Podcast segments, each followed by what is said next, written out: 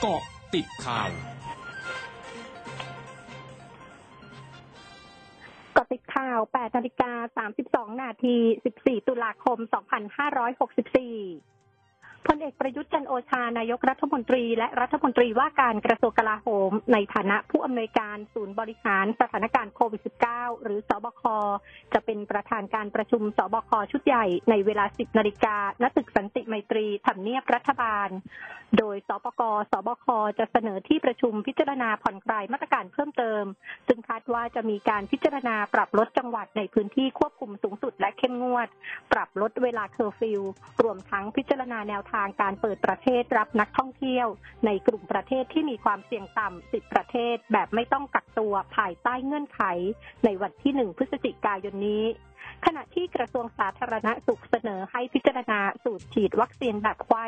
เข็มที่ 1 เป็นวัคซีนแอสตราเซเนกาเข็มที่ 2 เป็นวัคซีนไฟเซอร์ ส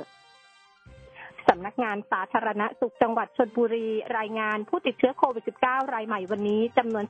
447 ราย ซึ่งเชื่อมโยงจากคลัสเตอร์เขตพื้นที่ทหารอำเภอสัตหีบ รวมถึงคลัสเตอร์สถานประกอบการในจังหวัดชลบุรี และจังหวัดระยองหลายแห่ง เดินทางมาจากพื้นที่เสี่ยง สัมผัสกับผู้ป่วยยืนยันก่อนหน้า และมีอาชีพเสี่ยงพบปะผู้คนจำนวนมาก รวมยอดผู้ติดเชื้อสะสมระลอกใหม่ 95,341 ราย รักษาหายเพิ่ม 720 ราย รวมรักษาหายแล้ว 85,834 ราย ยังรักษาอยู่ 8,842 ราย มีผู้เสียชีวิตเพิ่ม 5 ราย รวมผู้เสียชีวิตสะสม 665 ราย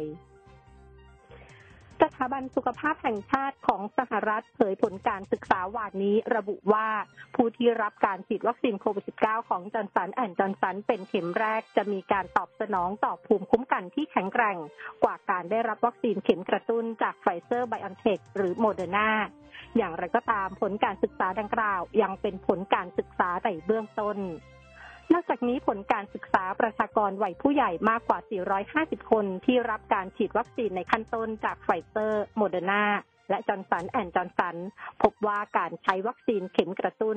แบบ mixing and matching ในกลุ่มวัคซีนต่างชนิดกัน มีความปลอดภัยในประชากรวัยผู้ใหญ่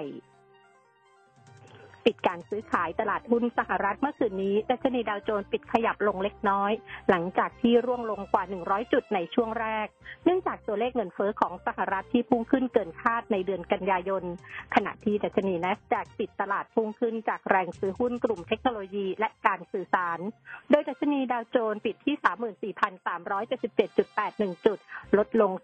0.53 จุด ดัชนี S&P ปิดที่ 4,363.80 จุด เพิ่มขึ้น13.15 จุดดัชนีแนสแดกปิดที่ 14,571.64 จุด เพิ่มขึ้น 105.71 จุด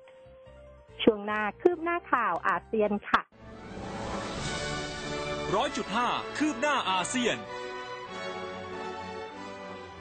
สำนักนายกรัฐมนตรีบรูไนประกาศเมื่อวันพุธในการขยายเวลาบังคับใช้มาตรการควบคุมการระบาดของเชื้อไวรัสโควิด -19 และกำหนดเคอร์ฟิวเวลา 20 นาฬิกาถึง 4 นาฬิกาตามเวลาท้องถิ่นต่อไปอีก 14 วัน หรือวันที่ 18 ถึง 31 ตุลาคมนี้ พร้อมทั้งเพิ่มค่าปรับเป็น 5 เท่าสำหรับผู้ฝ่าฝืนคำสั่งเคอร์ฟิวและกฎระเบียบการเว้นระยะห่างทางสังคม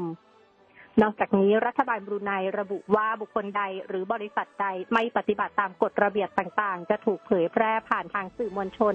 ขณะที่กระทรวงสาธารณสุขบรูไนรายงานวานนี้ พบผู้ติดเชื้อไวรัสโควิด -19 รายใหม่ 193 ราย ซึ่งเป็นผู้ติดเชื้อในประเทศทั้งหมดทำให้จำนวนผู้ติดเชื้อสะสมอยู่ที่ 9,665 ราย เสียชีวิต 66 ราย